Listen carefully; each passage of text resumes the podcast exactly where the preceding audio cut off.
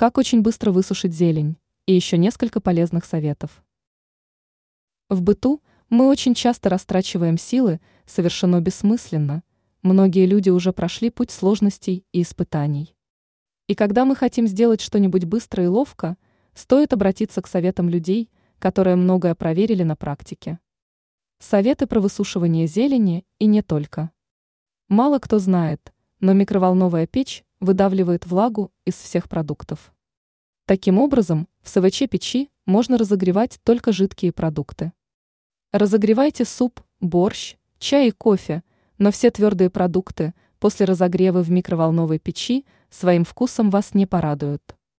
Однако есть плюсы у этой бытовой техники.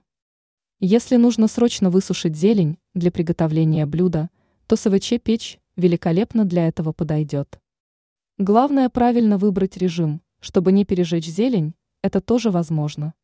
Важно выбрать мягкий режим сушки и не ставить режим более чем на 5 минут.